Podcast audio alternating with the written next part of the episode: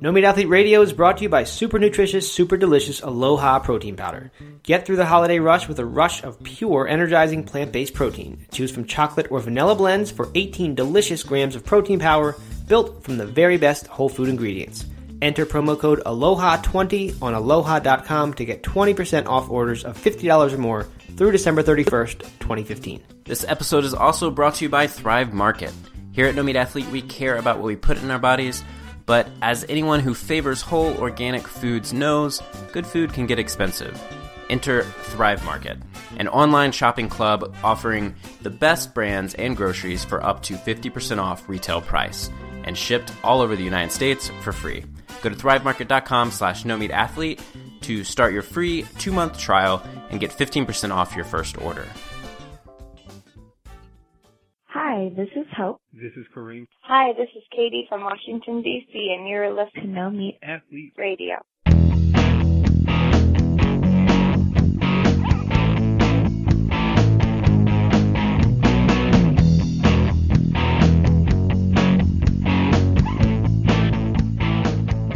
Welcome, everyone, to the No Meat Athlete Radio Holiday Extravaganza.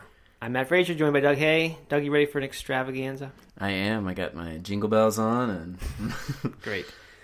Yes, so we, it is a happy holidays extravaganza. Uh, we are covering all sorts of holidays here, ranging from Thanksgiving to Christmas, and that's kind of it. But to we don't mean to exclude Black Friday. Black Friday, huge one in the middle there. uh, New Year's is, is New kind Year's, of grouped in here. Kwanzaa, not intentionally. Hanukkah. Yeah, we're not excluding Hanukkah or Kwanzaa. We probably won't specifically reference those like we do Christmas, just because we happen to celebrate Christmas. Um, but we don't mean to exclude anybody. Uh, so let's see. We're, this is going to be a fun episode. I hope it's going to be a longer episode than usual, so we may ramble a little bit with holiday stories. Uh, but we're also going to pack it full of good stuff. We're going to talk about how do you deal with Thanksgiving stuff.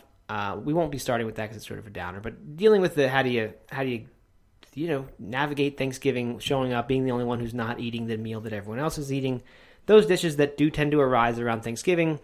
Uh, some more fun stuff like how do you keep good healthy choices and habits going throughout the holiday season, or how do you sort of minimize the damage, which I guess isn't that much fun. so two downers there, but then we get to the really fun part where we talk about gift guides, our favorite recipes, our favorite beers, wine recommendations, movies, music. Oh. It's it's an extravaganza. There's no there's no It better word than extravaganza for what we're about to do. So uh, yeah, it is going to be longer, but go out for a long run. Put us in your ears, and yeah, listen as long as you like. Turn it off when you're done. yeah, Okay, so uh, one thing to mention before that, we've got the bundle sale. If you happen to be listening to this episode, which is covering the holiday season, of course, we're going to be recording more episodes uh, during the holiday season, but we're talking about multiple holidays here. But if you happen to be listening to this during the few days before Thanksgiving or after Thanksgiving, we've got the No Meat Athlete Vegan Fitness Bundle Sale. It's our second year doing it. Runs from Black Friday through the following Tuesday. Uh, the URL is nomeatathlete.com slash bundle two. That's just bundle and the number two, no dash or anything like that. Uh, and you will there see something like 17 vegan fitness gra- guides from a bunch of different contributors, including myself and including Doug Hay, and many others that are great. Chef AJ, Robert Cheeke, Dreena Burton, uh, Whitney from Eco Vegan Gal. We've got a very, very good line- lineup of people this time, which I'm excited about. Sid Garza Hellman. Sid Garza Hillman, friend Jeff of No Meat from Athlete Radio, last- last Jeff week. Sanders. We've got a Rich Roll product or two in there. So it's a very, very good mix for a very cheap price. Uh, check it out, nomeatathlete.com slash bundle two. Okay, let's get to the holiday goodness, Doug. All right. Okay, so first, let's start with the least downer of the two downer topics, uh, which is making healthy choices and keeping keeping the holidays healthy. Holidays, of course, have the reputation of being the time of year when people kind of let things slip and when the good habits go to hell, for lack of a better word there. Um, heck, I guess could could have said. Um, so let's see. I mean, we want to talk about how do we minimize that, and we're not just talking about food. Of course, that's the obvious one. That there's lots of parties. There is just more opportunity to eat junk food. I know in my own case, uh, my wife doesn't ever bake. Well, I shouldn't say that's not fair to her. she does bake.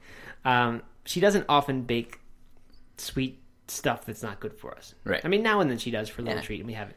But when she makes it around the holidays, everywhere. yeah, right. People bringing in holiday cookies to the office, and Yes. And so, like and I tend to like I don't love that stuff, but when Aaron makes it at home, for some reason I feel like it's just made with love, and I just want to want to eat it up. gobble it up. Really true. I, I just I'm more tempted to eat that food that she makes uh, because it's like a special thing. So it's it's around more. So we, so that's the first issue is is how do you not let your diet habits really slip? Mm-hmm. Uh, and then the other one, of course, is, is related to fitness and other habits too, meditation or any other kind of healthy things that you consider to be healthy, good, wholesome habits. How do you prevent them from slipping away when you've got visitors, when you might be traveling, when schedules awry, all kinds of stuff goes crazy during the holidays. Yeah. So we're going to talk about how do you how do you fix that or prevent it from going too bad. Before we do, I've got a question. Okay. What do you think about? And may, you know, maybe we were going to talk about this anyway. I don't know. but what do, what do you think about uh, using the holiday period as an opportunity to take a break from things, like to be more relaxed? And Yeah, I think it's, I mean I think that's really good. I think one of the things that I wanted to talk about actually was to understand that that it's not the time to try to be perfect in what you're doing. Like I, I'm- I'm not saying this means just let everything totally go, uh, which might be what you're saying, but I think that's part of it is, is understanding that if if you made the choice to be totally perfect with whatever you're talking about, food or fitness or whatever during the holiday season, you're going to be sacrificing a lot of what people enjoy about the holiday season, right? Like, Right. like if you go to the party, um, but because assuming that not eating the food there or not drinking the drinks there, assuming that that does limit the amount of fun you have or lessen the amount of fun, then I mean you're making that sacrifice, and that's to me is part of the fun. Like when I go home, visit friends and see them during Christmas, which not not that much off other times I get to see them. Um, you know, it's totally worth it for me to, to have some extra drinks and and realize I'm not going to feel that great the next day, but like it's really nice time with friends and and it's part of it. yeah, So I, I am all for that. Um, I think it's good just to acknowledge that it's okay to not be perfect. It is the holidays, and that's also why we have New Year's. there you go. Right, yeah, an opportunity to restart. and, Yeah. But but I do think it is good to kind of minimize the effects of the holidays and try to stay on track as best you can because we both know that as soon as you break habits, it's a lot harder to get back into them. Um, and so whatever you can do to to kind of keep on track, um, even even during all the parties and all the the food, Yes. uh, is good. So we had uh, Leo Babauta, who you may have heard of from Blogs and Habits. Oh yeah, I think I've heard of that one. uh, we had him in the No Meat Athlete Academy a few months ago, and he talked about he was on a month long trip to Europe with his family, and he was talking about meditation, I think, or maybe it was fitness. But you know, he's. I think he typically it sounds like whatever he was talking about, he does for half an hour a day usually. But he said on this trip to Europe, he said he was he was trying to do two minutes a day, and if he could just keep up that two minutes, then he was happy because he knew that it wasn't what he typically did, of course, but if he could just do that tiny little bit, it would keep him from having the sense of like I'm so far removed from that habit and having to Right. get back into it. Uh, and you know, it would feel like some small win. He managed to keep up whatever this habit was during his European vacation, which is a pretty big, big accomplishment. You, so you just set, you just kind of lower the bar for what you expect of yourself. Uh, but that is different from removing the bar entirely and expecting nothing of yourself. I think that's a really important thing. Um, I'm a big fan of like I've talked a lot about New Year's resolutions and New Year's being a holiday that I just like because of I, I should clarify that just that I just like not dislike. Um, because of I just like the the, the thinking that goes around it right? The, the motivation the idea that hey this this year could be the year that I do something new or change something entirely or make something great happen. Who knows what it is? I like that kind of thinking. I like getting excited about that sort of stuff. Um, but what I particularly like is going into New Year's feeling like you've already started. Like you already have some momentum going into that. And I think this really does kind of combat the this New Year's syndrome of people who on December 31st pick some goal they're going to do, some change they're going to make, and then a week into the year they've forgotten it because it's hard from day one. If you say I'm cold turkey quitting smoking beginning January 1st, you know it's very very unlikely that's going to succeed. right. Um, but with that or any other kind of change, if you start, say, on December 1st, you start laying the foundation for that, and you set, maybe you set January 1st as your official quit date in the case of smoking. Um, or we should talk about something. I mean, it could be starting a running habit, could be quitting eating meat. I mean, who knows what it is.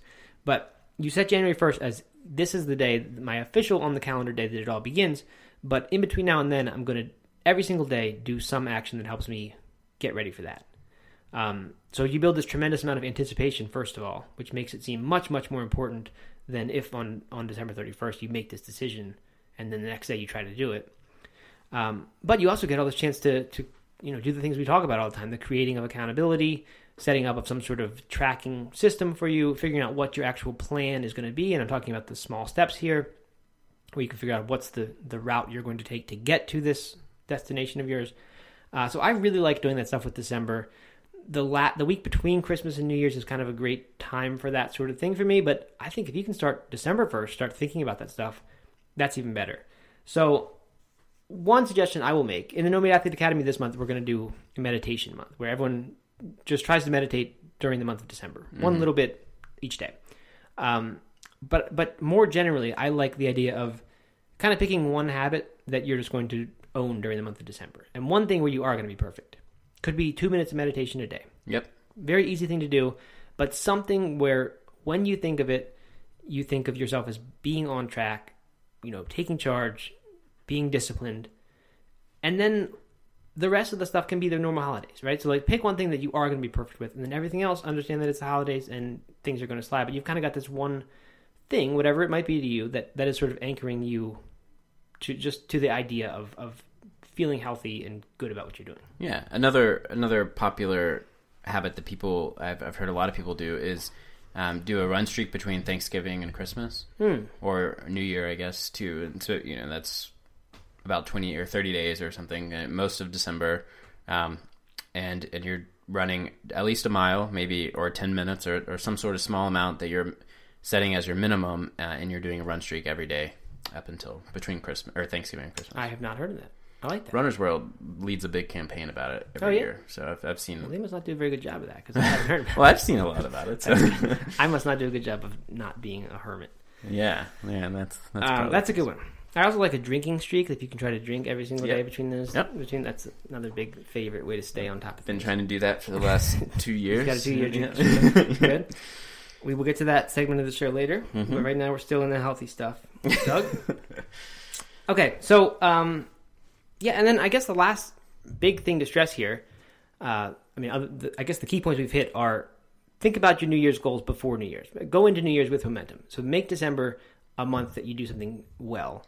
And then the other point here is is pick pick one thing and and do it really well. And so that's a great example. The run streak is a perfect you know amount of run a mile is all you have to do. It's not that much, uh, mm-hmm. uh, but it's enough that if you were to do that that many days, and of course you're typically going to do more than that. But if you just ran a mile for sure every one of those days, I mean you'd feel great by January first. You'd feel yeah. like you were had a head of steam going into the new year. Absolutely. So do that while at the same time bringing me to this third point, understanding that it's not going to be perfect, and that's okay. Like there's this whole thing about eating. Like if you eat under stress, and if you're working so hard to maintain some perfect diet, but it's causing you stress, then your health is suffering because of it, right? I mean, there's there's no doubt that your health is suffering from when eating stresses you out mm-hmm. or creates stress in your life. So, if it's making your holidays at all stressful, feeling like you're not can't be part of it because your your you know diet is so restrictive or whatever it is you're doing is so restrictive, uh, I think that's not nearly as healthy for you as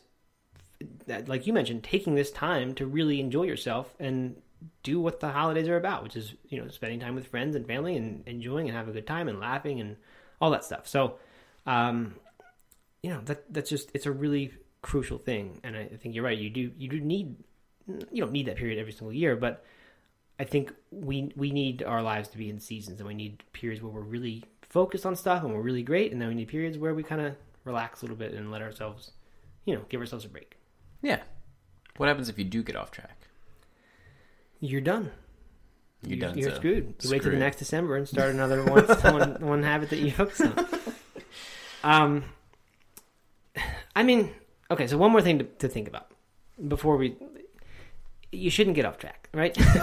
because, yes, the holidays have lots of opportunities for for things that aren't so healthy. Mm-hmm. But when I think about my holiday season, I mean, I don't have more than like five events where like there's significant chance to do something that's not good. Yeah. You know, I mean, I mean, most of those, let's say, 35 days, are pretty normal, eh, with the exception of maybe there are cookies around. but like, it's not like you have to be eating cookies just because they're around. So yes, go crazy at the party two times a year on Christmas Day, Thanksgiving Day. Maybe you have the the big meal that isn't healthy. But like, it's not like people are forcing through food down your throat and making you drink tons of beer by yourself in your house the other days. so don't get off track. Society is. Okay. Not Okay. society is forcing it Well, then you down need my to- throat. Shut society out like I do. don't watch TV. Don't talk to people. Don't go out for runs. Stay off blogs and Yes. podcasts. Exactly. and- yeah. Yep. Mhm. Uh, if you do get off track, I don't know. I think I think uh, like we said, that's what New Year's is for, right? Yeah. You've gotta- Hey. No, I mean really. If, like if you, if it's December fifteenth and you're saying, "Wow, I'm I'm terribly off track," Mm-hmm. that's the time to say, "Okay, I'm going to make this big change, and New Year's is my day for it." But starting now, I'm going to start making the plans for that, Mm-hmm. and really do it. I don't mean I don't mean just say New Year's is the day and then give yourself license for the next two weeks to do whatever you want. Right. But like, just set that date a little bit in advance of right now, because that people get in trouble with that. They they say, "I'm inspired to change. I need to change now." So starting now, I'm I'm not going to do this bad thing anymore. And when they do that, it just sets them up for failure because it, it treats it, tell it tells your mind that it's not that important of a gene. If you can just make the decision in the moment to stop or, or start or whatever it is, Right. and then the next day you don't do it, which is very likely, you you kind of fall off the wagon that quickly. Uh, you're just kind of reinforcing this idea that when you make these decisions, they don't really mean anything, and you don't want to do that. So I would say if you're off track, figure out how long you've got till whatever your official day is. doesn't have to be New Year's, but it's a, a convenient time to make a change like that, um, and then and then create a little little roadmap to for getting there for the next two weeks or next three weeks or whatever it is, and say here's here's the stuff I'm going to do to really set things up for success. And there's a lot that you can do. I mean, you could find an accountability partner, like we've mentioned. You can read a book on whatever you're trying to do, get a plan in place. There's lots and lots of things you can do. Yeah. Good. Good. So that's that's staying on track in the holiday season. It's easy, So- right? Yeah. How about how about dealing with that awkward family friend interaction? Yes, and it is. It can be awkward. Uh, I think it's a, a very, very common objection isn't the right word, but kind of concern about going vegan or going vegetarian. People say, "But what would I do during Thanksgiving?" Uh, I don't think Christmas is quite the same Yeah. weight. I mean, people feast on Christmas, but it's not really. It's more about Yeah. the presents, it's right? not centered around uh, killing of a bird. I think for some people it is. Maybe I don't know. Right? Ham isn't ham a I well, it's a yeah. well, okay. yeah, same thing. no, you're right. You're right. Killing of an animal, sure. And I think there might be Christmas birds that are Yeah, that are maybe eaten. so. I don't really know, but you're right. but I think for some people, maybe traditionally Christmas was more of a feast than it is now. It's more about get get them presents, you know. Got to get them goods. It is, which is why I love Black Friday. um, yeah. So of course, but there is the not not just what would I do, right? Because that's part of it. What would I actually eat, and, and I how will I still enjoy Thanksgiving when I can't eat all these foods that I typically eat? Um, but then there's this secondary part of it, which is how am I going to be viewed by everyone else at the Thanksgiving table Right. when I'm abstaining from the meal that they're all eating and choosing my own thing instead. Um, yeah, so very legitimate concerns there, and I understand completely why that would be concerning. Um, one thing that worked for me was the fact that I did transition to veganism very slowly and was vegetarian for a few years before that. So I got used to having, I did two vegetarian Thanksgivings before I did a vegan Thanksgiving. Right. And vegetarian Thanksgiving is easy, right? You just don't eat turkey, but eat all the basically sides, all the yeah. sides are, are still there. Um, so I mean, you know, getting the practice and kind of getting the people who I would eat Thanksgiving dinner with accustomed to the idea that I wasn't eating all the food there. That certainly helped. But not everyone has that luxury just because they may have already made the choice to become vegan, and that's that's where they are now, and they went right to it, which is great if you've made it work until now. That's fantastic.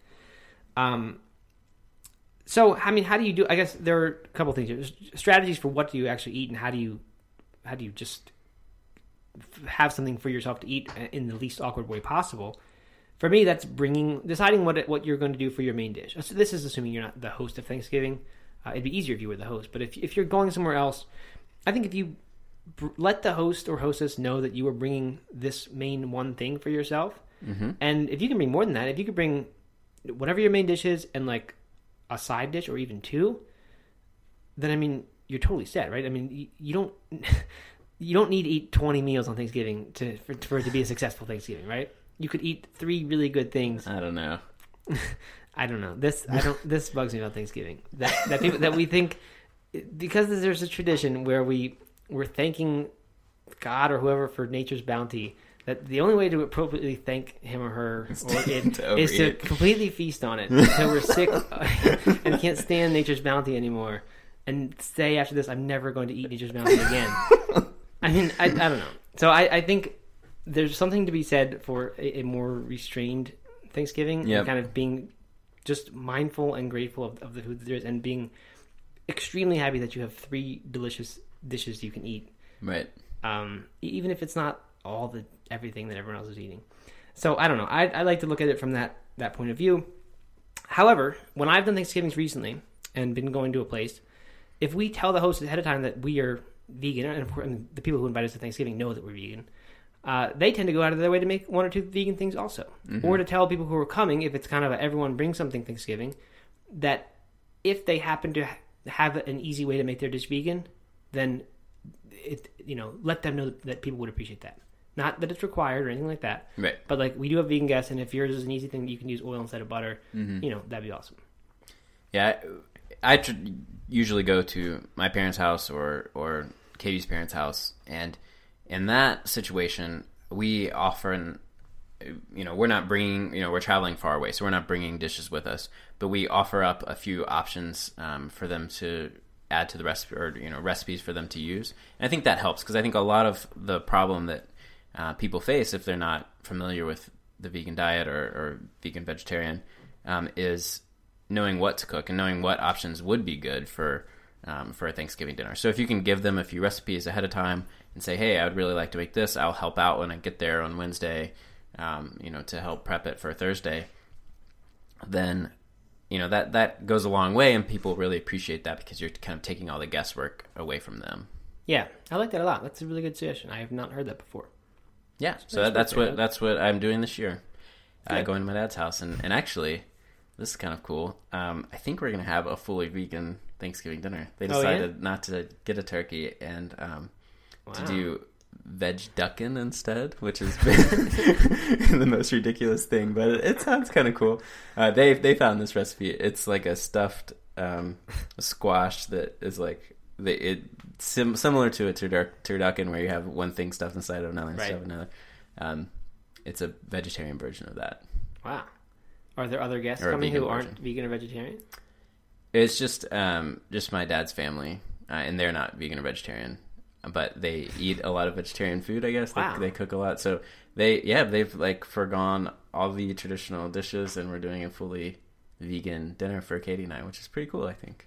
So listeners in the audience see it's easy. That's all you have to do is have a, a- go to a Thanksgiving where they're only serving vegan food to a whole crowd of non-vegan people. It's so easy. I don't know why people have a problem with Thanksgiving. Well, you know, I, I think that this is true though. I do I do think that um, it gets easier as your family gets to know Yes, you better and absolutely. your situation better. It gets easier, and they become more open to different uh, different recipes and different foods, and they quit making it a big deal, and it, it and then it is less of a big deal, right?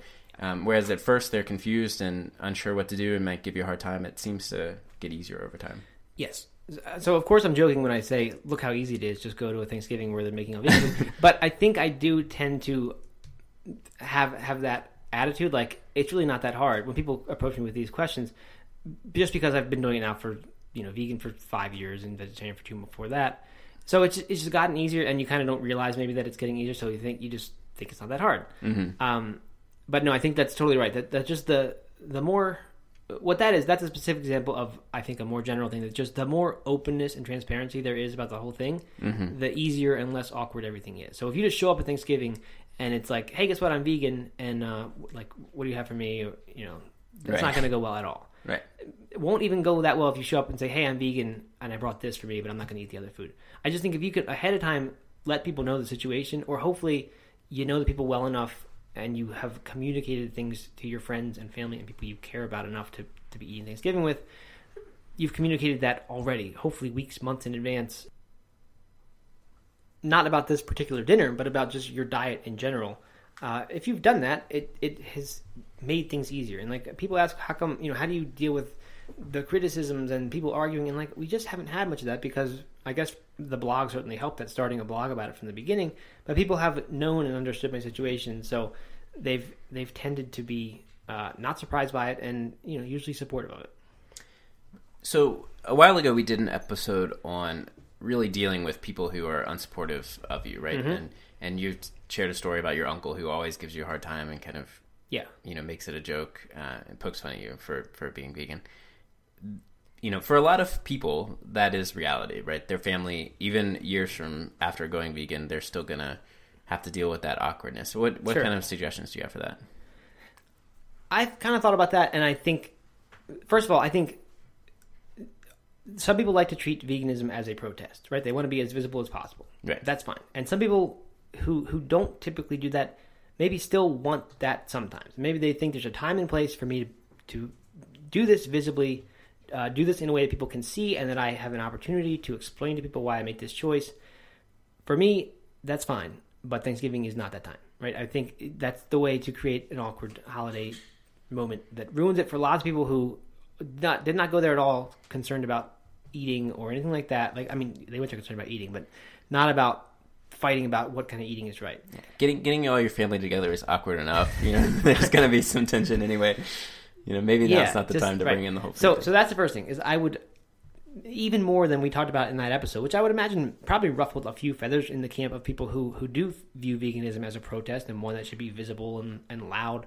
Um, I think even more uh, along those lines that we talked about there of of kind of just doing what you doing it for yourself and saying I'm going to to do this not so that other people see what I'm doing and rethink their own Thanksgiving choices, but I'm doing this for me as a personal decision and that's my only concern with this is is to do that in a way that is, you know, fits in is is still cool, keeps everyone happy. To me that's that's just how it is. So I think if I were ever likely to respond in a confrontational way when someone does make a joke about that, Thanksgiving is the time when I least likely would do that. I would say maybe this is sort of in my whole Zen Thanksgiving idea of, of being kind of grateful for the little bit that you might have. Um, I feel like it's the time to say, for the sake of this whole dinner and everybody else here, between me and this person, I'm going to be the person who backs down from this fight and just kind of be's the or, is the you know the bigger person, I guess, in the situation, not to escalate it into anything that ruins Thanksgiving for people. Right. Yeah. So- During that same episode, we sh- I shared a story of, of being at a bachelor party where someone was giving me a hard time, and um, and I just kind of laughed it off and joked it off. And by the end of the party, by the end of the weekend, you know, they were actively seeking out recipe or you know uh, food at, at restaurants for for me to have. Um, and I think that in general, the the better approach when it comes to people who are like that, who who aren't going to be convinced by an argument, um, and especially people who are your family or friends who you're going to see a lot of, um, and arguing isn't the best idea, uh, is is to just kind of lead by example and and laugh it off and you know maybe joke make a joke back to them and then and then just move on like it's no big deal and and eat a good meal and then they'll see that that yeah you can have a good Thanksgiving meal. Yeah, that's an excellent point because I think I think with what I said, uh, I was kind of making it seem like there are only two choices, and that's either fight back in, in a way that escala- escalates an argument, or you know, be like a monk and just let it wash off of you this this insult or whatever, and you just you just silently go back to eating your dinner. You can also just like choose to be like what a norm- normal person would do and make a joke out of it, and you you know then you've maybe built some rapport with somebody and then like you said that kind of opens the door or paves the way maybe for them to be influenced by you because you have now uh, you know you, you've built this little bit of a of a respect among right? Right. then they say this person doesn't get their feathers ruffled right away by by me doing that so I can relate to that or something and then it's curiosity and then they want to know so I think I think for both of us Doug that that kind of uh, approach just comes naturally like that's kind of the way to handle it but I do think there are a lot of people for whom that that just isn't the most natural thing to do would be to, to kind of joke about this because they take it diet very seriously Sure. it's not something to be joked about because they do i mean like we do they do want to they would like to see people change Yeah. um but and, and we, you know, like you said, we do too. of course we do Yeah. we, but we found that to ironically be one of the very best strategies Yeah. you can have not the in your face strategy but the one that is more about relating to people and having them see that yes that person is normal and they're vegan and hey maybe i could do that To be clear, I mean, I think we both agree that there's room for both in the movement. We're not saying yeah that one oh is definitely bad. Yeah. definitely I, and i think but i think one reaches a certain type of people and i think another approach reaches other people Right. who traditionally I think have not been reached by because I don't know. At least the way that I see it, um, prior to like uh, maybe the year 2000, it just seemed like vegetarian and vegan was this weird group of people who who were militant and in your face. And I think maybe even more recently than that, it just seems like there's this growing movement of people who, you know, want to be the as vegan.com put out a good little graphic one day it said be the vegan who gives vegans a good name. Hmm. And i just like that idea. And i think i think that kind of is, is a growing sentiment that maybe what this movement needs more of and not to say that it needs less of the other stuff but that it needs more of that kind of approach of just just being cool about it and and people realizing that it's not so weird and i think that's a huge part of it. Yeah. okay. Fun stuff we're on to the fun stuff that was Thanks for sticking with us. I mean, it's important. I, I hope people did enjoy that stuff. But we've got now to discuss some things that involve AC Slater and Will Ferrell and Taylor Swift and really good important things. So let's let's get on to that. I, that's a good tease, huh? AC Slater. Oh yeah, AC Slater is in my holiday mix. Yeah, so where are we going to start with? Should we start with gifts? You know what we should actually do is start with thanking our sponsors. Yes, let's do that. Thank, I'm thankful for these sponsors. Yeah. So let's thank them. This episode of No Meat Athlete Radio is brought to you by Aloha. The holidays are approaching fast. Keep them outpaced with 18 energizing, muscle building grams of plant based protein. Aloha protein powder is filled with the very best whole food ingredients like organic peas, hemp, and pumpkin seeds that keep you going all season long. And they're not just nutritious, Doug, they're delicious, with creamy chocolate and vanilla blends. For an extra boost of whole food, whole body, happy, healthy holiday energy, add Aloha Daily Good Greens to the mix. Just choose one of three delicious blends chocolate, berry, or original and pour into your favorite water, juice, smoothie, or dressing. You'll get a full serving of fruit and veggie goodness and a huge burst of energy. It's the gift that keeps on giving, Doug. Visit aloha.com and enter promo code aloha20 to get 20% off orders $50 or more through December 31st, 2015.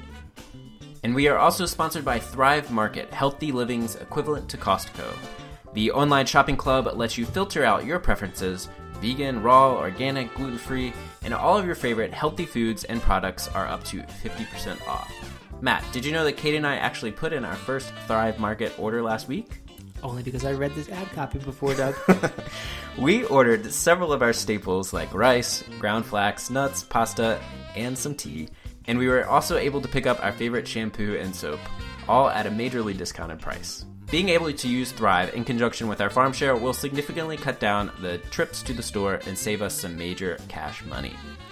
Go to thrivemarket.com slash no meat athlete to start your free two-month trial and get 15% off your first order.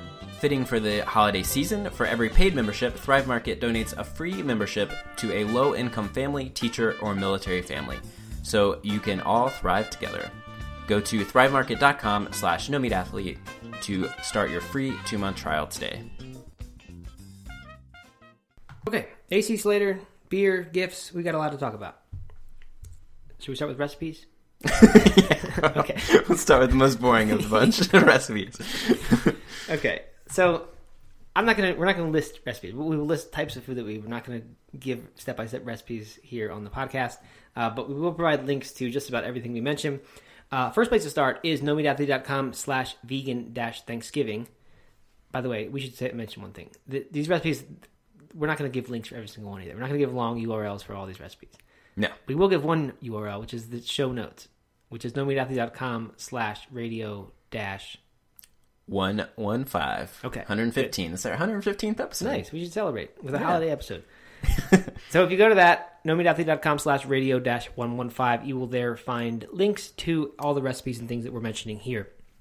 So I wrote a post a while ago called No Meat Athlete or at nomeatathlete.com slash vegan dash Thanksgiving. And there I put just kind of, it's called How I Do Thanksgiving as a Vegan. So a bunch of the stuff that we've talked about already, uh, but included there are a bunch of recipes that I tend to like, or just links to other people's, uh, other bloggers like Heather at Yum Universe, uh, Choosing Raw. They're kind of their vegan feast for Thanksgiving that you can go just kind of get some ideas from. The specifics though, if you're looking for something like if you want to bring a main course to Thanksgiving, and I know a lot of people do, like they're not that because one of the things in that post that I say you should do is just make it about the sides. Just make some really cool vegan side dishes, of which there is no shortage if you look for them. Um, but if you want to bring like a main course and you just need that main course thing, Field Roast makes something called a celebration roast that I think is really I don't know, nice alternative to turkey. It's not that healthy for you because it's just made of wheat gluten and who knows what else. But they're not that bad for you either. It's not like it's a bunch of processed soy and weird ingredients that you don't know what they are. There's like apples in there and some other just normal looking food. Um, so that was we've had that for one or two Thanksgivings where we you know you put that in the oven and it gets hot and then you eat it and it doesn't taste like turkey but it tastes like something delicious and savory and good. So we've done that as kind of the main course a few times. Have you done the Tofurky? I never have done that. Have you? I I um, had it once uh, at a Christmas, and it was okay. Is it shaped like a turkey? It's like shaped like a ball. Okay. Yeah, That's kind of how these are. They're shaped like a little mini holiday ham kind of yeah, thing. yeah. That's kind of um, and it's stuffed. There's like some stuffing. in Yes, that's what this is. Mm-hmm. So this is probably the competitor to that. yeah. Uh, yeah, I mean they're okay. They're not they're not bad. They're not real turkey, but you know they, they get the job done for me. I, I like to do that, and for my kids, they kind of like that too. It's like we don't eat that stuff usually, so they like to have it. It's just good. Mm-hmm. So that's one. Um, I guess in a more whole food, as a more whole food alternative, there's a dish from Terry Walters that is like roasted root vegetables. There's some mushrooms in there. Uh, there's some caramelized onions in it, and some lentils. And that's a really nice kind of autumny flavored uh, Thanksgiving sort of flavors in there that would work really well as a as a main dish on Thanksgiving. And I've done that as kind of a side dish that works as a main. So that could be a really nice thing that you bake a big casserole of and bring that for everybody, and then you make that along with who knows what else, bread, maybe some stuffing if that happens to be vegan, and make that your main course. So that works well too. Uh, that recipe is on the, the the post that I just mentioned, so we will link to that. Um, what else you got? Do you have any any particular favorites? I've got a few more, but I'll Yeah, I'll- the the main dish that, that we is has been our go to really since we went vegetarian, um, or since we started going to holidays together. Um, my wife and I, Yes, not not you, not you Nope. and I, is uh, Oshiglow's lentil loaf, uh huh. and I just it's good, it's tasty, it's it's, it's kind of um, shaped like a meatloaf or something, uh, but you slice it and and it works perfectly for these holiday meals because you can still pair it with the stuffing or the mashed potatoes or whatever sides you have, and it, it feels kind of like you're having uh, the equivalent of a turkey. Mm-hmm. Um, I've actually had that before. With is that in her book? I don't know. I got it before the book, or I've, Okay. so she has at least a version online, um, like which we've is made that we for use. a normal dinner before, but I, I could totally see how you, what you're saying. You cover that in gravy, and you'd have a nice little Thanksgiving dish. Exactly. It's and it's delicious and it's good and um, easy and you know it, it's big enough to share so people can have some of it too and feel like they're taking part in your meal. So that's that's our go-to main dish and it has been for the past several holidays. Good. Uh, so we've got a few others here.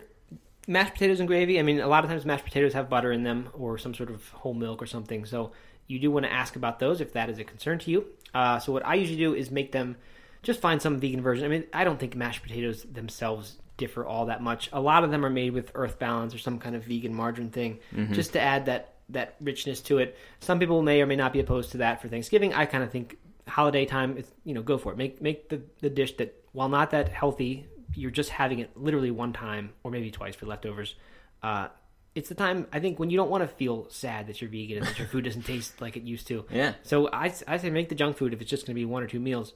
Um, I don't remember if Isa's mashed potatoes. She has a, a recipe, which is not at all a good example of making the, the bad dish. It's like it's potatoes mixed with cauliflower that kind of adds some veggie goodness to your potatoes, and you don't really notice it. So we do that a lot for a typical dinner. Uh, for a holiday, I probably would go more with find some sort of earth balance variety of mashed potatoes that really aren't very good for you. Um, but that's an example. Those are good. So Caulipots is C A U L I P O T S.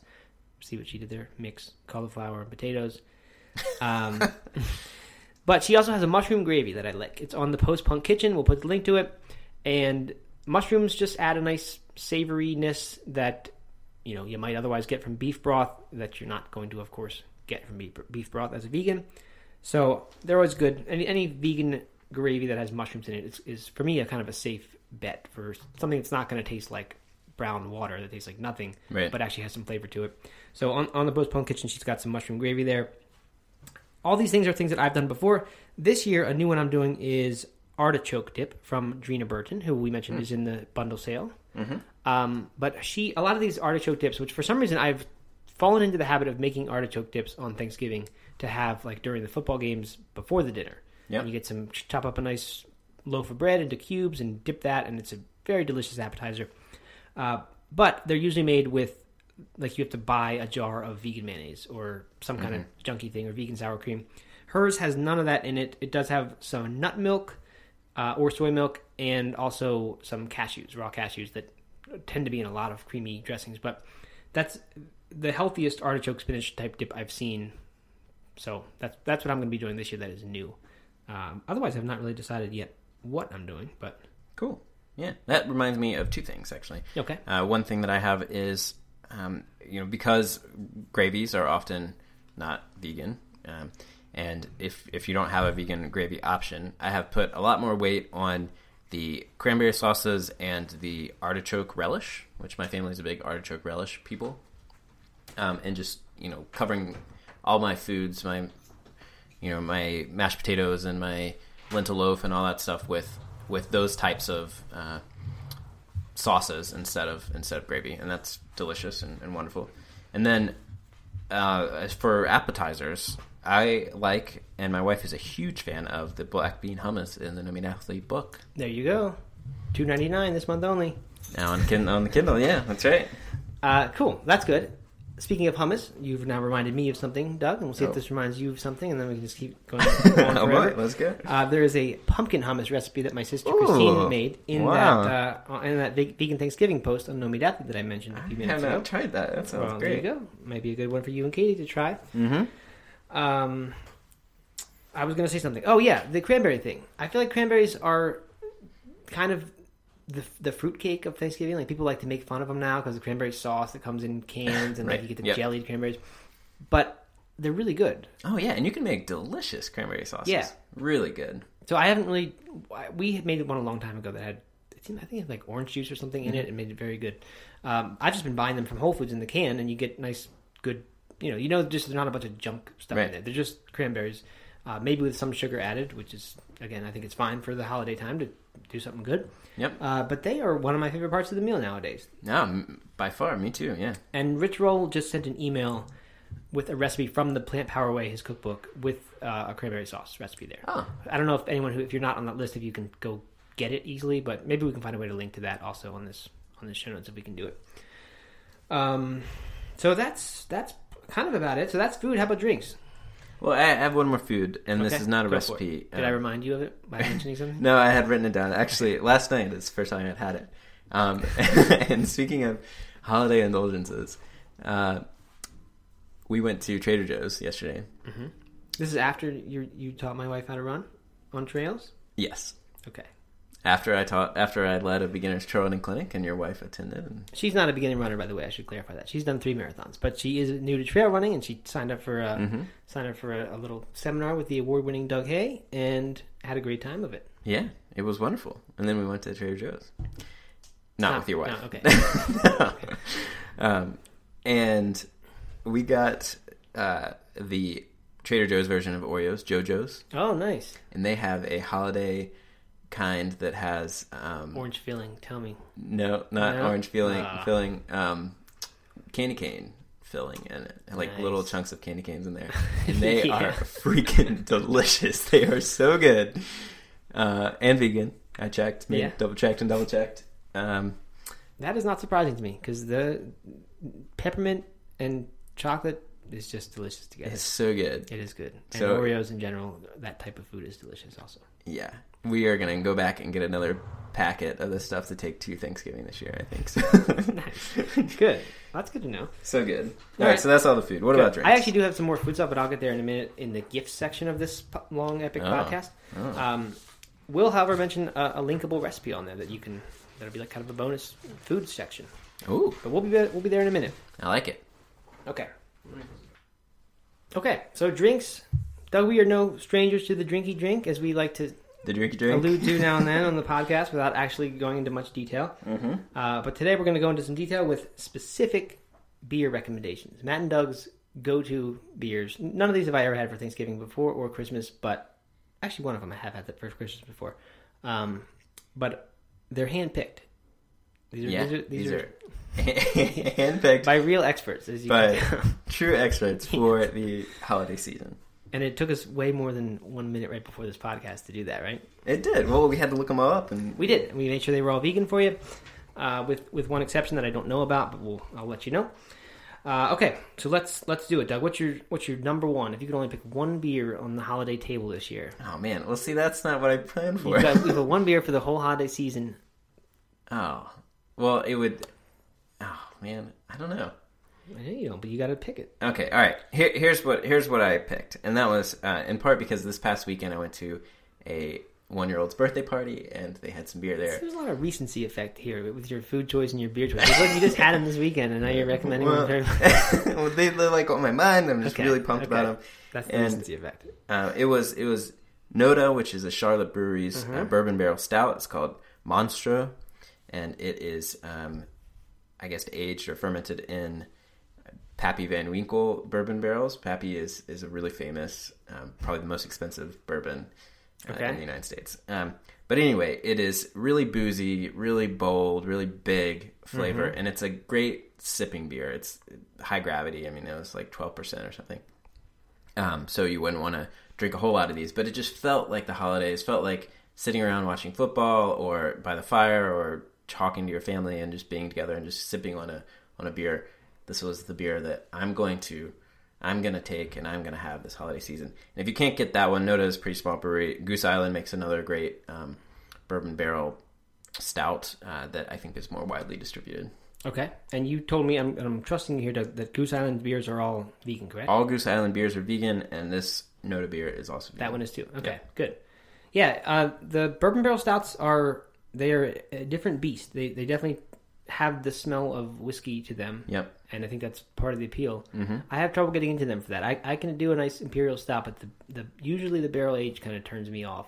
But I'm always happy to try them, and I, I know what you mean about you get that holiday sense when you, you smell that and taste Yeah. that. Good. Okay. Um, speaking of stouts, this is not related to holiday news yet, but uh, everyone probably has heard the news that actually prob- I wouldn't be saying it if they probably had all heard it. Uh, that Guinness is becoming vegan. You sent me an article of this, Doug Yeah. being our you were kind of our news team. you forwarded me that and a DraftKings article, and uh, Yeah. consider you our news team. uh, yeah, so so Guinness is is becoming vegan. That's kind of I think in my mind been like the most famous non-vegan beer that everyone. Yep. You know, it's always like, oh, I can't drink Guinness, and you tell people that, and they're like, oh, that being that sucks. We should clarify that the vegan or the Guinness draft, um, the, which is the nitro, their nitro stout was the one that was not vegan. The extra stout, Yes, has always vegan. and there was always argument even about that because we had a blog post about that and some gingerbread cookies that my sister wrote, and that was getting all these comments of people. There was a big kind of uh, I don't know Hoopla? investigation, yeah, and and no one really knew, and ultimately it came down to it sounded like Guinness didn't really know either. It sounded like I mean I think I think brewers just do different things when they brew different batches and they want to see how things work, and I know it's true at the microbrewery level, but maybe that's even true with with big ones. Uh, so it was definitely not a beer that you could you could comfortably drink and know that it was vegan. Um, of course, the, what makes Guinness and many other beers non-vegan is I don't know if the pronunciation is right, but isinglass, I-S-I-N glass, one word, which is fish bladders, which are ground up and then used to I think clarify the beer. Uh, so anyway, that is going to no longer be part of Guinness, and uh, Guinness will be a vegan beer, which I think is wonderful because that is still such a good stout. Um, yeah, and it's everywhere. You know, it's one yeah, of those right. one of those beers that's everywhere. That's good, Right. good beer. And uh, I read though that that unfortunately will not happen until it says like late 2016. Oh. So not a, not a good holiday pick for this year, uh, unless you just want to pretend like you didn't know that it wasn't. And- there, pretend you didn't hear that last part of the. Support their their recent. Yeah, you could. I guess you could do that by you'd be supporting them. I'm not going to do that, but if, if you want to, it's up to you. Um, okay, so that's that's my note about stout. Okay, so I've got a few here, and I know you have you have some more, Doug. Yeah. That, that's, it. Okay. First of all, I'll tell you what I don't like. Uh, what, what do you not like? Pum Pump King. Oh yeah, the dogfish beer. No, that's pumpkin. Oh, pumpkin, pumpkin. Oh, This pumpkin. is this is uh, oh yeah, yeah, yeah. I know what you're talking about. it's that imperial pumpkin ale. Uh-huh. I, I can't think of the name. It's always in a 22 ounce bottle. It's always in Whole Foods and everywhere else. hmm I think Uh, it's I think it's fair to say that neither of us are big pumpkin beer guys. Yes, yes, you heard that here from No Meat Athlete Radio. That we are not pumpkin beer fans, and we judge you if you are. Except I have one on my list, Oh, but it's a beer that I'm recommending because it's my favorite of the pumpkin beers recently, but it's not one that I typically do. But on a Thanksgiving Day, that's the time when I'll have a pumpkin beer. Okay. And when I will enjoy it. So uh, my pumpkin beer recommendation is New Belgium's Pumpkick, Ooh. which is pumpkin beer but has, I believe it's a cranberry kind of something it's brewed with that makes it a little bit sweeter, a little bit of a bite to it, and uh, it's it's a different kind of pumpkin beer that's very good. Um, yeah, I mean, there's not too much to say about it. I mean, it's pretty light as far as pumpkin beers go, at least in my mind. It's not like the Dogfish. It's, I don't think it's like one of those seven or eight percent ones. Uh, so that's a good one. It is vegan, and New Belgium also is local to Asheville. They haven't started officially brewing here yet. I don't think have they. No. They're not open for tours and all that yet. I know that, but they they are a big brewery that has moved here recently. Another one um, that in the exact same situation is a big brewery that has moved here. That's Sierra Nevada, and they make a Vienna lager, which is a style of beer that I am heavily into. Don't really like lagers in general, and I think a lot of ale drinkers would agree and say that they don't like lagers. I'm trying very hard to fight that. I feel like it's kind of a, um, a beer beer novice to say ah, I don't like lagers. You know, I think that's sort of like when people start to get into beer and they start to develop some sophistication in their palate, they then they like to find something that they don't like so that they can be like snobby about it. So I'm trying to, I, and I was there, but I'm trying to now embrace lagers again and, and like lagers. But Vienna style lager is one that I really do enjoy. What What do you think of the Sierra um, celebration? I always think it tastes the same as the regular Sierra Nevada. Oh yeah, no, I'm, I'm, a, I'm a celebration Yeah? fan. Yeah, What's what? I mean, I know it's it's fresher hops, right? Is that Yeah. the idea? hmm Yeah. It's I mean it's an IPA. Christmas they they they, they call it a Christmas IPA, I guess, but Yeah. So if you're gonna call something a celebration, I need I need nutmeg and I need spices in there Mm. for it to be a true celebration. they might. I mean, do they add any spices? I don't think they do. That's why I always am surprised by that one. I'm Mm. just kind of lumping in with the other one. Um, not oh, so first of all, before I leave off Vienna Lager, I don't know for sure that that one's vegan. I looked up before this and found a big list of Sierra Nevada beers on Barnivore, some of which, most of which were vegan, one of which was not. Vienna Lager though was not on the list at all, so that doesn't mean anything. But from the number that were on the list of Sierra Nevadas that were vegan, I would wager that it is, but I don't know for sure. Um, so what were we just talking about? beers right? celebration. Celebration, yes. Yep. Um, so yeah, speaking of the spices, we were also discussing this that, and I think this is the same reason we don't like the pumpkin beers that much, right? Because they they put pumpkin pie spice and all that stuff in Right, there. right. That I mean, it's okay. It just sort of makes it seem not really like beer anymore. Mm-hmm. Uh, Anchor out of California makes a Christmas ale that is the same thing. They make it differently every year, has different spices in it. They sell it in like a giant bottle, which I actually bought once for a Christmas party, which was really fun. Mm. And they also sell it in small, normal size bottles for normal people.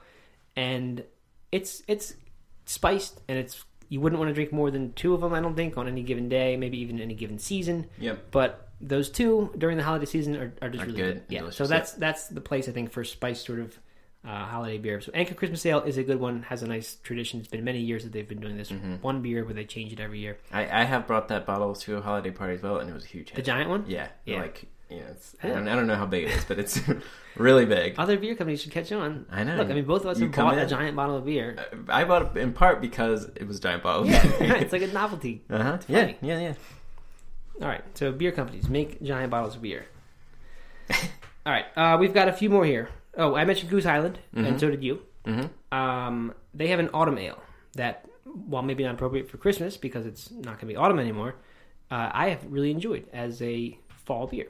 Mm-hmm. It uh, it's it's sort of IPA like, but it's darker and gives you a little bit more of that, you know, caramel colored, Mm-hmm. maybe notes of taste as well. And uh, it's good. Goose Island, by the way, I think you told me is, was recently acquired by a big Yes. big brewery, right? Yep. So Which I don't remember which. Yeah, so if you're opposed to that sort of stuff, then you would not want to drink Goose Island. They're kind of one of those ones that's like posing as a microbrewery now. Right. I mean, they always were. So that's that's it's not like it's not like Blue Moon where they pretended it was a new brewery Right, that right. Coors just made. Mm-hmm. Uh, it actually was, and you know, a well-known, high-quality brewery from Chicago that has now been acquired. I don't Mm. know. Is it Anheuser Busch? Probably. Ambev. They seem to be acquiring everybody, but Mm-hmm. I don't know that for sure. Yeah. So anyway, their their uh, autumn ale I think is delicious. I also like their IPA too. What I like about the IPA is that it's not super high alcohol. Hmm. Do not like my one beer a day to be to be seven percent. Yeah. Not my favorite thing. Good session IPA. You know, it's not a session because I those are also a little bit too uh, flimsy sort of for me. You know, Okay. they, they have a lot of hops to them, but they're never the body doesn't really hold up. Uh-huh. This one's like five point nine percent, and it's Hmm. still called an IPA, regular IPA, and it's just very good. And it's cheap too. All right, uh, so that's beer. Right? Any more beers? Yeah, I got one more. Go for um, I, I for some reason I'm not a huge Belgian style beer fan in general. Mm-hmm. It's not normally my go-to, but around the holiday season, that for some reason feels good. Uh, so my other one is the Allagash Double. I've not had that. It's very good. I think you can only get it at the in the 22 ounce bottles. Um, but it is very good. Double D U B B E L. Yeah. Okay. I don't, so I don't know if that's the way you really pronounce it. Yeah, I don't. I don't know that either. But that's it's it's, it. it's kind of like red in color, and, and so it's not like the Allagash white. It's not really light and, and crisp. It's uh, much more full bodied. Mm-hmm. Uh, and it's vegan. So Good. We're good All there. right. So there you go. A lot of good vegan and one unknown. Not sure if it's vegan or not, but we also don't know that it isn't vegan. Mm-hmm. Uh, but that's that's a full season's worth of beers there. And so what if what if you're not a beer drinker? If you're not a beer drinker, there's always wine, of Mm-hmm. course. Wine is, I think, harder to distinguish between the vegan and non-vegan ones, and there's plenty of non-vegan wine. I do know that as well. Yeah. I think it's egg whites or eggshells or something that they use to make it not vegan. Uh, they use only to make it not vegan. That's that's the role they place in the process. we use this to make it not vegan. Um, but I, you know, so I don't, I don't know what particular brands of wine. I, I don't drink that much wine anymore, but I used to like it a lot.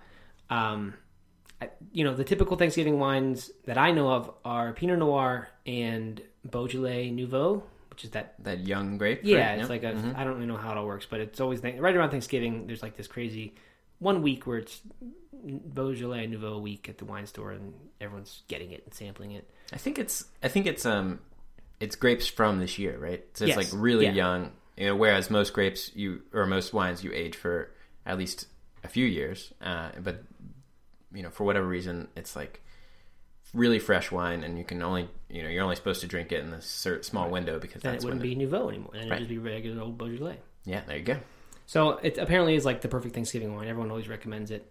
Uh, it's also a wine that is But those are both kind of lighter wines, right? yes, that's what I was gonna say. It's very light, and I would wager if you were to drink that wine chilled and blindfolded, you would guess that it was a white wine, which actually is the case with a lot of red wines. I, people are so swayed by what they see and the temperature of wine. If you just served your regular old red wine chilled and you were blindfolded, I bet you'd be shocked at how many you identified as white wine. Interesting. That's my challenge to you, Doug. I might do that. I might have that challenge. With, Okay. All right, good. Um, see, I'm going the opposite route with my Okay, wine like that. recommendation. Good. You know, I think Polarizing. Thanksgiving, Christmas, I think cold. You know, you just want Bold, it bold. right? You want bold. You want warm sensation in your Okay. mouth that you know just kind of warms your belly.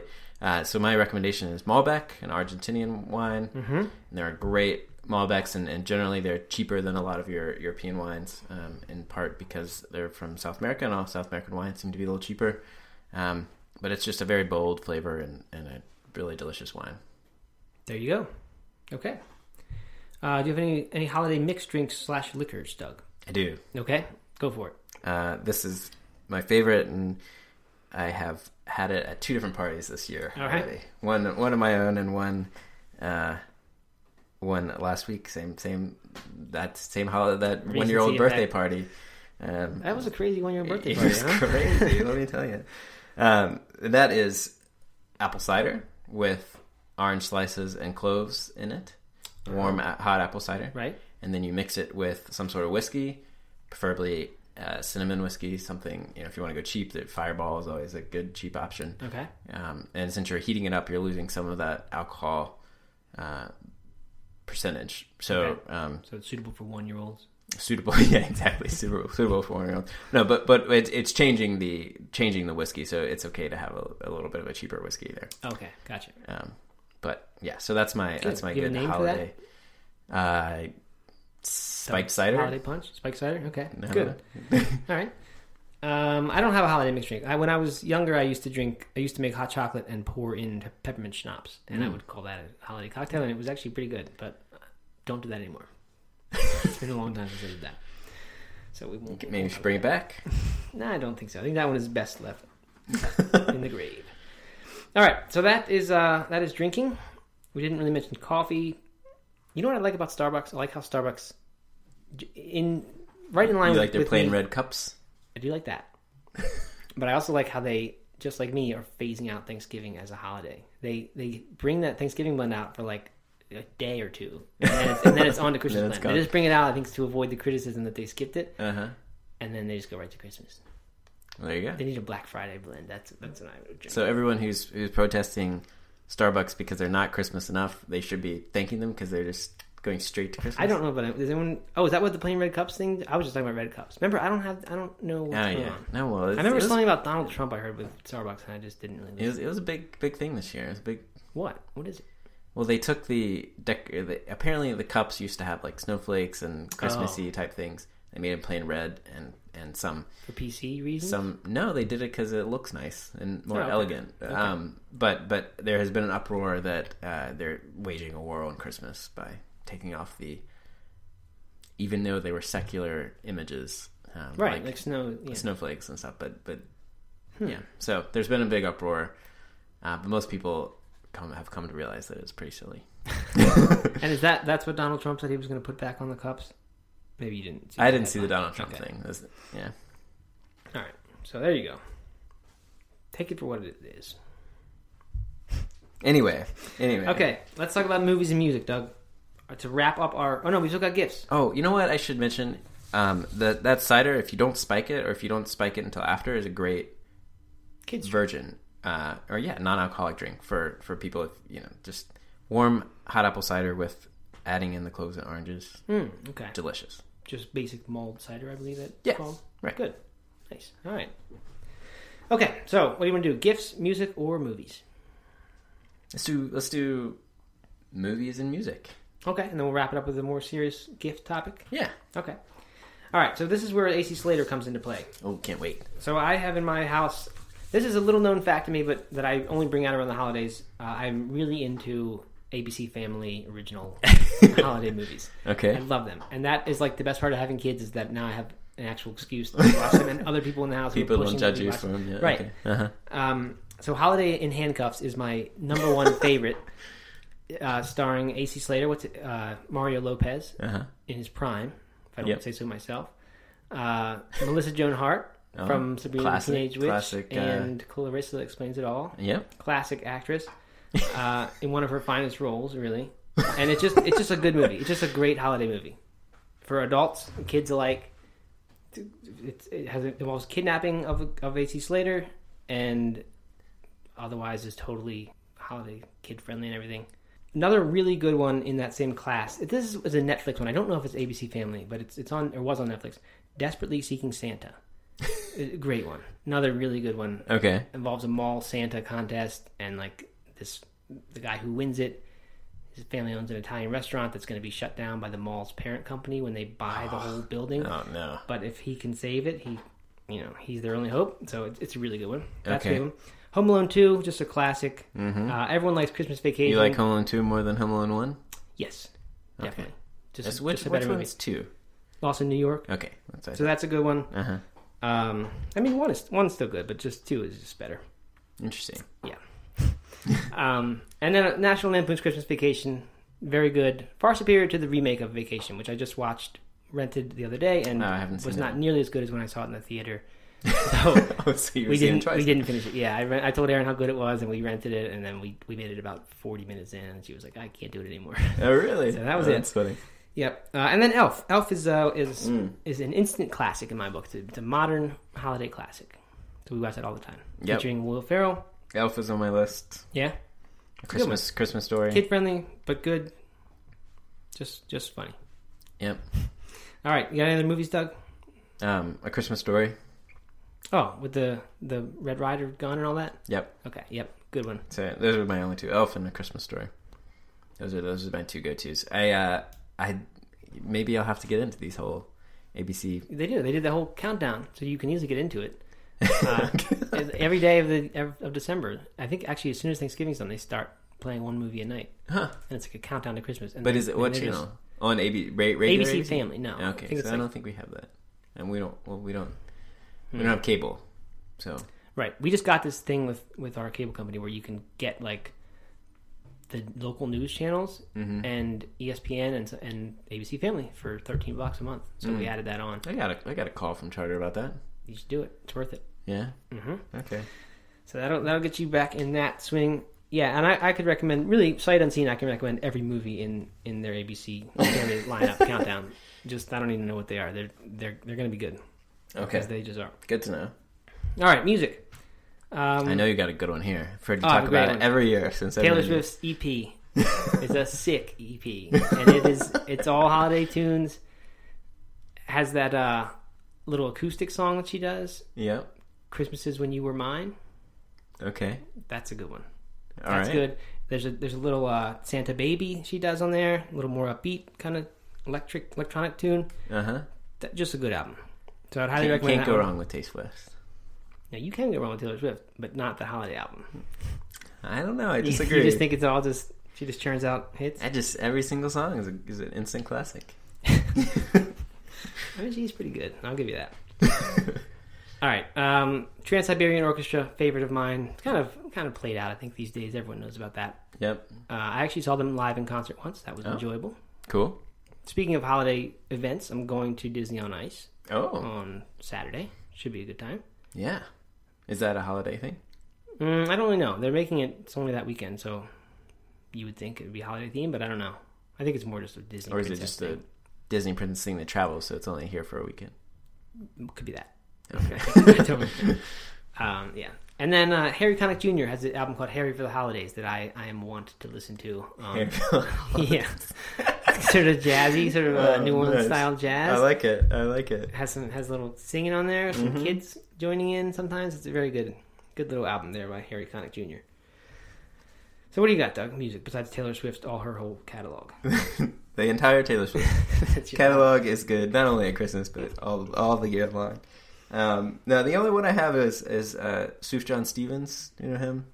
Heard of it? Um, he is a good, calming indie indie musician. Um, but he put out a Christmas album, and it's really long. It's like forty songs or something. It's a double CD, um, and it's great. It's like all the all the Christmas songs we all know and love, and then he wrote a few of his own. Mm-hmm. It's a good way to bring in the Christmas carols without uh, having to actually listen to the cheesy Christmas carols. Right. That's important. Mm-hmm.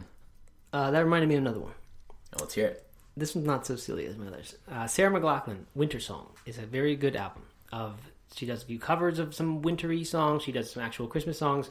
Nothing, not the upbeat like Sarah McLachlan with Barenaked Ladies. Not that, but like just nice, soothing kind of music. Uh, and fun fact: I once played hacky sack with Sarah McLachlan. What? I know. How did she? How was she at hacky sack?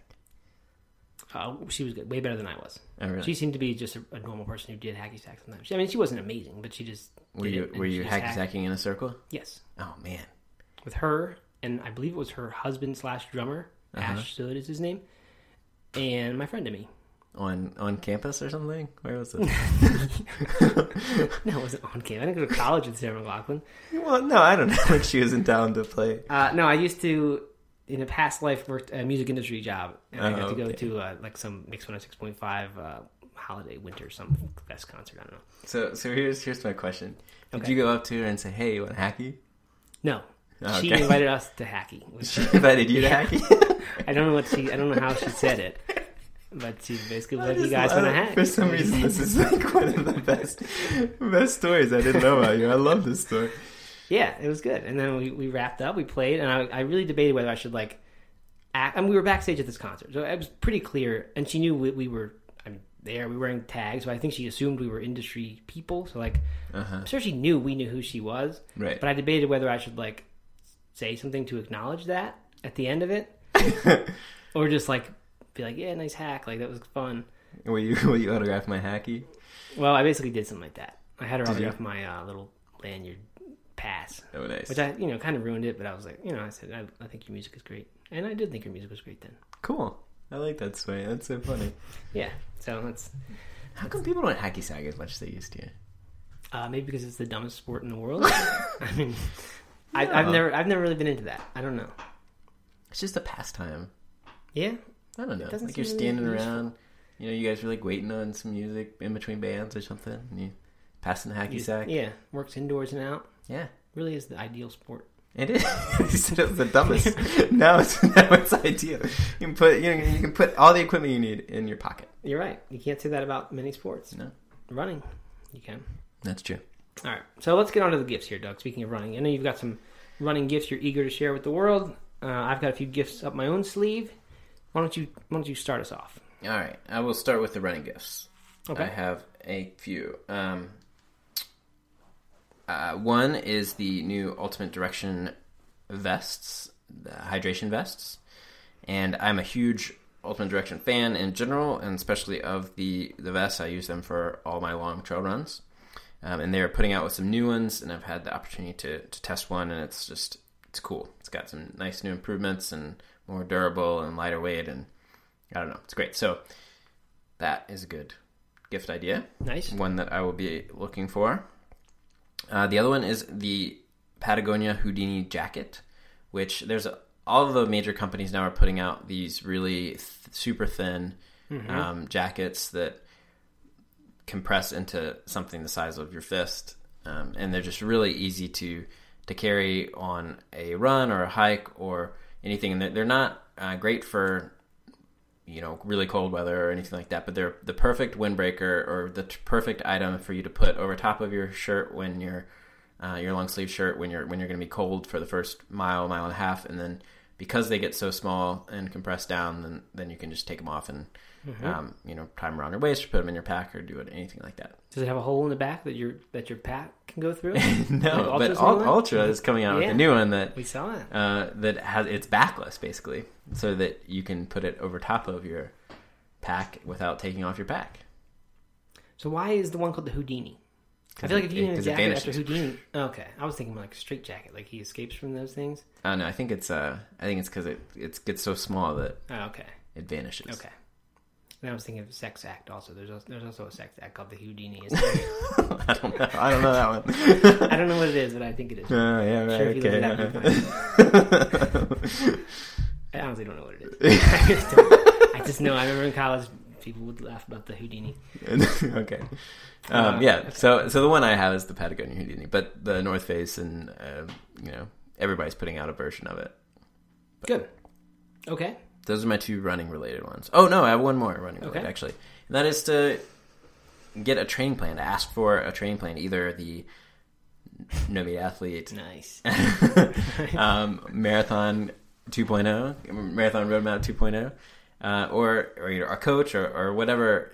But finding a plan and having a plan that uh, really fits your needs and is more than just the 16 week plan you can find online, uh, but that has been thought through a lot more and is better for, for your training.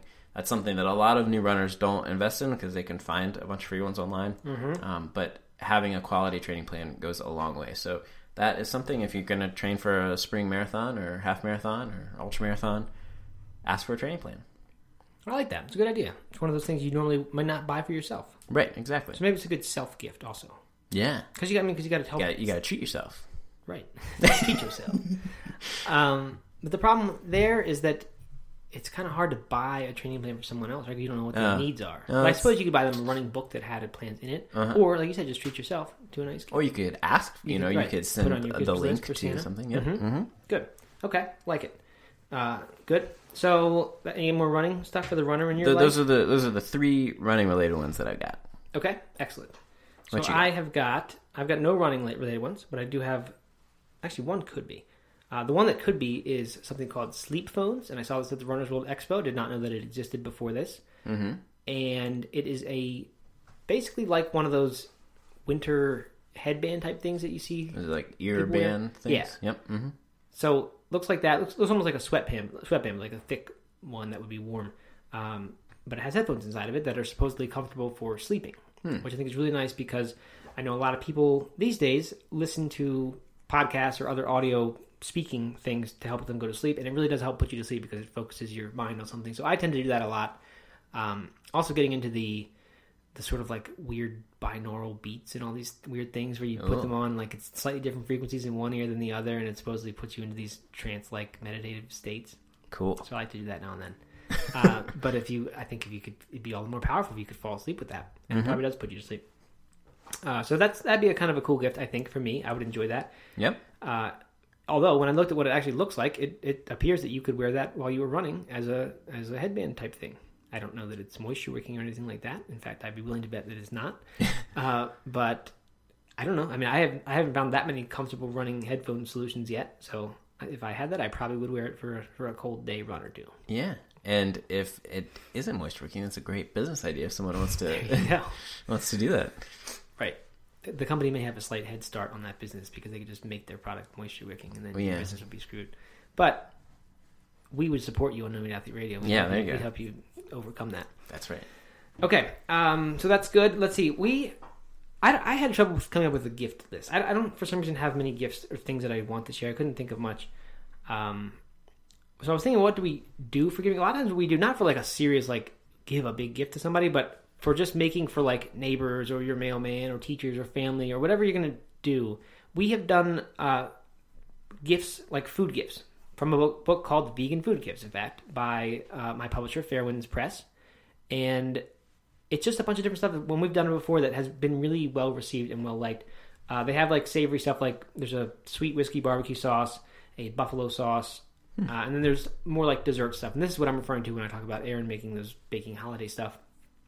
Um, they make peanut butter balls. They have a recipe for peanut butter balls Ooh. that are that I have a link to that we can put in the show notes. Uh, so write that down there, Doug. uh, for those listening at home, Doug is uh, Doug makes notes of each of these things when we mention them, so that we can have them in the show notes. But he he was not going to do that one for some reason. Now he is. I got called out on it. yeah. Um, okay, so, so that one is linked to online. There's also that I've personally had from there that's really good is cake truffles, orange chocolate Linzer cookies, and saltine butter toffee. That is a really good thing you make just on saltine crackers, and it's delicious and good. Not at all good for you, but good. So anyway, that here, here's a meta idea that that vegan food gifts book could make a good gift Yeah. for the vegan go. food gifter in your life. Uh huh. But if not that, if you just want to buy it for your own gift giving purposes, I think I really do think that vegan baked goods are a wonderful holiday gift because if you just make other vegan stuff, if you made a vegan meal for somebody and said, "Here's your holiday gift," some of them might be like, eh, "Okay, it's a vegan meal, like great." Some, unfortunately, that's just kind of how people think of vegan food sometimes. But vegan baked goods, to me and to a lot of people, are the best vegan food as far as like how they compare to the original. Mm. When you're trying to copy some non-vegan food and make a vegan version of it, I see. With baked yeah. goods, they I think often they they exceed the goodness of the of the non-vegan kind. Hmm. They're they're just delicious. So I think it's also a really nice way to subtly send that message that vegan food isn't terrible. If they, if they try these and they're like, "Wow, these are really great," Mm-hmm. I mean, you, you don't need to hide the fact that they're vegan. You, can- you can of course say that, but or maybe they'll just assume that if you don't say it because you're the one giving it. Uh, but I think it it can I think it might open a few doors. We were talking about that low key approach. There I like it. I like it. So um, that's that's something that we will do again this year. We've done it before. What else do I have? I was trying to think of what what are the things in my life, the objects that I have that I really like, and of course it doesn't have to be objects, right? Experiences. Personally, that's what I like better than any other sort of gift for me. Is if someone says, "Hey, we," we if Erin says to me, "Hey, I got a hotel. We're going to go to Philadelphia for your birthday weekend," or something, you know, I to me that's that's the best gift. Just City nice- of brotherly love. Exactly. Perfect. Okay. or any other city would work just as well, Uh. uh, as long as it's good and has good stuff.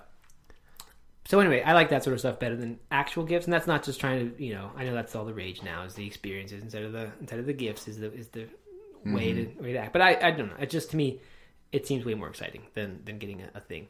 But of the things I have, I was thinking, what are the things I have that I really just love, and you know, if I lost them, would immediately need to buy again. One of them I recommended last year, my Kindle, Amazon Kindle. And I gave that to Erin last year, and she was like, I don't really need this because I have this Nook. And I was like, just read it for a couple months, and now she just won't won't go back. Actually, I turned on my Nook the other day, and it was the worst reading experience I've ever had. so the Kindle is so much better. Yeah, paperwhite. So you you heard it here. No athlete supports the Kindle, not the Nook. Yep, that's right. And uh, so last year I recommended the Kindle. The, the reason that's a different recommendation this year is because when you give that Kindle, I suggest you preload it with the No Athlete Kindle book, which is just two ninety nine this month. um, the other thing like that that I would immediately buy again if I lost it, or if there were a fire in my house, I would save for my kids maybe. My, is my coffee setup. Okay. See? Okay. now I Uh, uh, just a, a scale, a little food scale, Uh huh.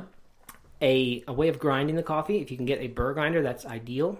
Uh, unfortunately, they're expensive, but if you can get a little hand crank burr grinder, you can get it for like 30, 40 bucks. Yep. You have to crank your own coffee, but it's a nice, nice little ritual. And burr grinder means you get very consistent grind, so you're not you don't have coffee dust.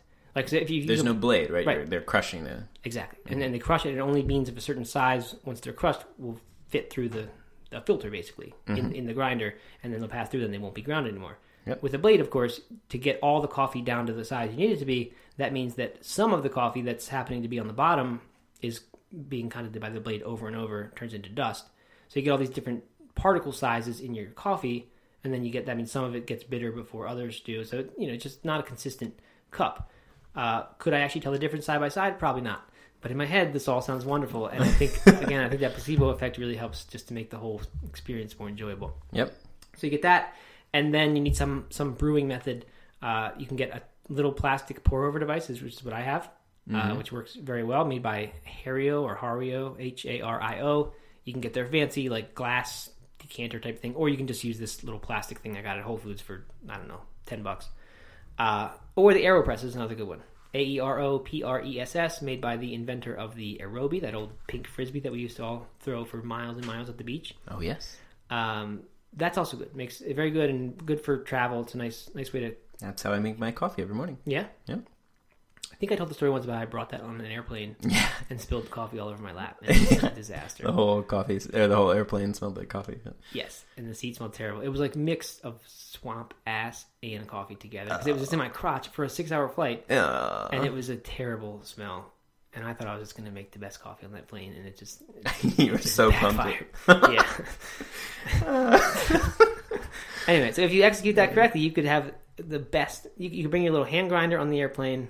Kind of noisy, but if you if you didn't mind being that guy who was doing that, you, you could have fresh ground beans. So wait, wait till they turn out the lights and everybody puts their eye masks on. and you start cranking. Yep. And then just then you explain to everybody, and you say, "Well, the particle size this way you know," and they'll understand. Um, no, And then you just ask for hot water, right? From Right, that's from all you need. Yeah. hmm yeah, We- and it's not an ideal situation because you guys you as you have an aeropress. You said you use it. Oh yeah. As you know, you need to put that over a sturdy mug Right. on a Uh, sturdy yeah, surface. I wouldn't know There how is you no, do it. none of that stuff. Unless you did the inverted AeroPress method. Method. right, Is that how you do it? but you've still got to press it down on something, right? well, you use your like hands. Or you just and- hold it up. Yeah. Yeah, so the- there is a whole version of or a, a theory behind making air, Yes, and I- and- the inverted method. Yes. Okay. So I've seen the inverted method. Whenever I've done it, you make it inverted, and then I flip it over onto the cup and actually push it out when I'm ready to make it. Oh, I see. Oh, so you push it down on just a hard surface. I see. Yeah. Gotcha. And it's left in the device. Yeah. Okay. So that that's yeah, exact same thing, just different way of doing it, of course. Mm-hmm. That would probably work better for an airplane. But still, then you got I don't know. Then it's a high risk situation. Oh, it's very risky. Boiling water. I, I have multiple times messed up the inverted method and gotten coffee everywhere. Like, Yeah. mul- like I don't know, probably one out of ten, or maybe even five times, it turns into a disaster. So, but if you can pull it off, you'd have the best coffee on the whole plane Mm-hmm. by like a factor of hundred. Your coffee would be so much better than everyone else's. yeah, So AeroPress is a cool gift. It's like a twenty-five dollar device, and it makes really good coffee very, very quickly, Mm-hmm. one cup at a time. And all this whole method I've made, it makes things that I'm talking about makes it one cup at a time, which uh, will not be suitable for some people, but for others, I think it's perfect because it, it it makes it a little bit more about the ritual. It takes longer to make that coffee, so very rarely do you make more than one cup a day. Uh, but it's just it's nice to me. It kind of borrows from the the tea ritual, right? People like to make tea and and get whole leaf tea and Right. and make it and like it's the ritual is part of it. For me, I think making a coffee it's it's a nice way to start the morning in that way. So coffee also like good quality coffee makes for a great stocking stuffer. Yes, you know, that's- a that's gift for people. Yeah, Mhm. and I'm not at all. I mean, I like to I like coffee a lot, but I'm not much of an expert at it. But I I people are so used to drinking this this roasted coffee, the, heavily roasted Starbucks coffee, right? That I mm-hmm. think is if if you roast your own coffee, it, it's the second. There's the first crack and the second crack. It's called at these certain temperatures. That it I don't know if it actually does make a crack sound or what it is, but most of this Star- Starbucks coffee is roasted past this point of this second crack and like coffee new wave or whatever it's called third wave coffee people the new the new coffee thing they will say that is undrinkable you just can't yeah, drink that that it's burnt. Yeah, and then all this flavor is gone. So if you get like much, and like Starbucks has has responded to that by making their blonde roast, which is the idea is that it's lighter roasted. It's still it's it's still kind of the same thing, but these beans that when you get them they look like much much lighter colored, and when you taste a lot of these cups of coffee, they taste like almost like tea. Like they're just a much different. There's no smokiness to it, Right. so you get different flavors. Some people like it, and some people don't like it at all. Uh, but I think a stocking stuffer of some really nice, you know, artisan roasted coffee. That's that's a wonderful gift idea there, Doug. Yeah. Might be your number one contribution to this whole holiday episode. I, I like that idea. All right, there you go. All right, I got a couple more. good. Go for it. wrap it up. Uh, Hydro Flask, which is a vacuum insulated water bottle. I thought you, this, you know you're running, didn't you? this, it this is yet? not. No, this is way too heavy for a running. Oh, okay, okay. Um, yeah, it's not not a running water bottle. Okay. It is a everyday carry around in your backpack or Okay. take And what put the, what's desk. the gimmick? What does it do? Well, it's it's vacuum insulated, so it keeps things really cold or really hot. Hmm. And uh, I know that there are a lot of people who say you- you shouldn't drink cold water, but um, I love it. I Yeah. It's so refreshing and so good. And this is something that's on my list. Katie has one, and I just you know if we're like driving in the car and I open up her water bottle, it's like so refreshing. It brightens Yeah. my day. So I can't wait. I'm gonna drink so much more water when I have All this right, hydro flask. Like it. I'm excited about that. So much more cold water though. Yeah, but you know, So I'm, you could be damaging your own health. there you go. Could backfire on me. Next Christmas, I ask for a, a cup. If you're even here next Christmas. then the other thing um, is um, essential oils. And Nice. this is something that Katie is asking for. She is asking for a essential oil diffuser. I know that you guys are big into this. Erin is really into the essential oils. Erin is a distributor for oils. and it's a distributor for oils. So um, that's that's the other thing that I'm excited about asking for this year. Yeah, nice. We now and then have essential oils during our podcast recordings. Mm-hmm. We though, do. don't we? We don't Yeah. have it going today, but we did last time. Yeah, which is great. I love it. All right, you know what? If you are going to order essential oils, tell me, and I'll have Erin. You can order them through Erin, and she'll get money for them. Matt, You know, and the we, we've audience. already we've already talked about. Me and Erin have already worked. Oh, this have out, you? or- Okay. Well, I was thinking for the listeners. We've put in a lot of plugs in this episode, behind things, which I guess in the spirit of commercialism and holidays, it's, Mm-hmm. that's fine. Um, yeah, we've got our sponsors. We have the bundle sale. We have the two ninety nine Kindle book. Now, oh, Marathon Roadmap you mentioned, which was nice. What, what can I plug? You mentioned myself? coaching. That's, Oh, yeah, that's kind of your thing. Mhm, Award winning coaching. Uh, and your coaching is award winning, right? I've now just started saying that all the time. It's, it's won the Innovative Athlete Radio Award. okay. um, Uh, and now we have essential oils. If you want to order those, tell me, and I'll hook you up with Erin, and uh, she can help. She can steer you in the right direction there, uh, Oh. and give us a little kickback. and the one thing I forgot to mention, and this is another good one that uh, I was going to interject to your food gifting idea. Mm-hmm. And that is uh, a, a farm share membership. Oh, nice subscription. Good. Okay. And we actually got this as a bonus for for from Katie's boss, like instead of a regular monetary bonus. Okay. That's really that's cool. She It's gave a good a- boss. a far- yeah, oh, it's great. And we um we had one in DC, and then we quit doing it, and and no, we didn't back into it. And it's just such a good thing every week to have this box of food that's fresh, local vegetables and fruits and vegetables that are arriving on your doorstep, or you go pick them up. Um, and that I think if if someone had given that to me, well, they did give it to me, but had you know if I had gotten that for Christmas. It might seem like a weird thing, but it's just like so good. So I was I just was thinking of the Jelly of the Month Club in vacation, and uh, like if people do that, that's a really cool boss. There must be some people in the office though. I know it's not an office in this situation, Mm-hmm. but if people thought they were expecting a, getting a holiday bonus Yeah. check and they get this fruit and vegetables Yeah. covered in dirt, No, and they're not into this kind of eating, I mean that would just be Yeah. that would be worse than the Jelly of the Month Club. It's But it sounds I, I think it'd be a great bonus. It's it um it wasn't a Christmas gift. It was just a random bonus that she got. Okay, So I think okay. that that's part of it. And it's she And it's yoga. works. It works at a yoga studio, so it's more fitting. I think. Makes but yeah, right. If you worked for uh, you know a bank and they Yeah. gave you vegetables, yeah, I can see that being not, not so good. So those are all the gifts I got. All right, good. So I think wraps us up, right? That does wrap it up. We did not we did not do a, a big long winded holiday gift. Well, it was long winded, not a long written holiday gift guide like we've done before. Uh, and I think we kept our holiday gift guide, uh, despite all the plugs for our own products that we mentioned. uh, we did keep it fairly non commercial, right? We talked about Uh huh. artisan coffee, which is usually small batch roasters, small, you know, Yeah. independent people. We talked about vegan food gifts. You got all your running stuff there, of course, which is some of those are small companies. Mm-hmm. Um, but then then you got the Farm share. farm shares. So, so it's not not the worst of of commercialized Christmas lists. I don't think so. Not the best, but not the worst.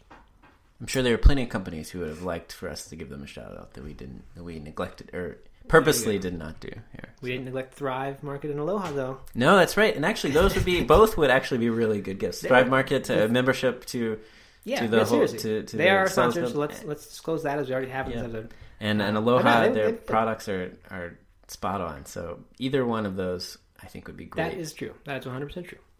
Great gifts. Good, excellent. All right, well, that episode was fairly long and epic, and I hope people have enjoyed it. Uh, I hope that you've managed to listen to it one way or another, maybe breaking it into two, three episodes to listen throughout the course of the holiday season. Mm-hmm. You know what we did? We did the Thanksgiving topics early and then the Christmas topics Oh, there you go. So that Perfect. might work really well. We should have suggested that at the beginning, that people break it up in that fashion. okay, well, that was fun. I'm glad we did that. I hope people enjoyed it. Yeah, happy And, uh, holidays. yeah, we'll still be podcasting, of course, throughout throughout the holiday season. This wasn't just our like. yeah, we actually our- have one coming out in a couple days after this. Or we so- just say this is it. and- this is it. Yeah, That's why a this break. was so long. So we don't do anymore. Uh, no, we'll have more coming soon. And uh, yeah, so that's it. Check out nomeatathlete.com slash bundle two. That's our bundle sale. Mm-hmm. Uh, or pay attention to No Meat Athlete blog and email, and I'll tell you about it there too. Uh, but that's that's a pretty big deal. So And then again, all the recipes and everything and all these gifts will be linked to in the show notes, which is at nomeatathlete.com slash radio dash one one five. there you go. Thanks for listening, everyone. Enjoy your Thanksgiving if you celebrate it in the United States, Mm-hmm. and whatever other holidays you celebrate. All right.